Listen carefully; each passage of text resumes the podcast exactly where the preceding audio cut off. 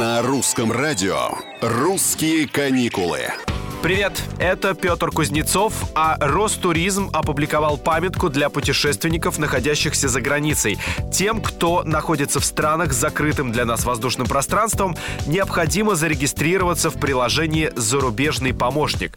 Для урегулирования маршрута возвращения параллельно следует обратиться к туроператорам.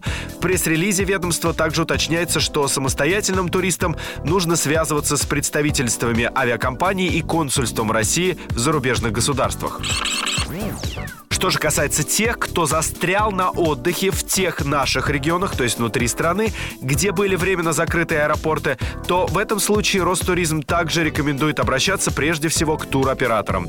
Они продолжают прорабатывать альтернативные варианты возвращения туристов. Ранее эксперты в отрасли рассказали, на каких условиях отечественные авиакомпании готовы сделать вынужденный возврат билетов пассажирам.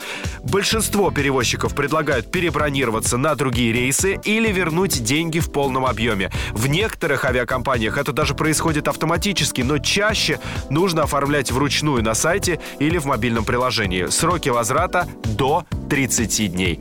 На сегодня все. В русские каникулы продолжают следить за развитием событий в стране и мире в целом. Пока.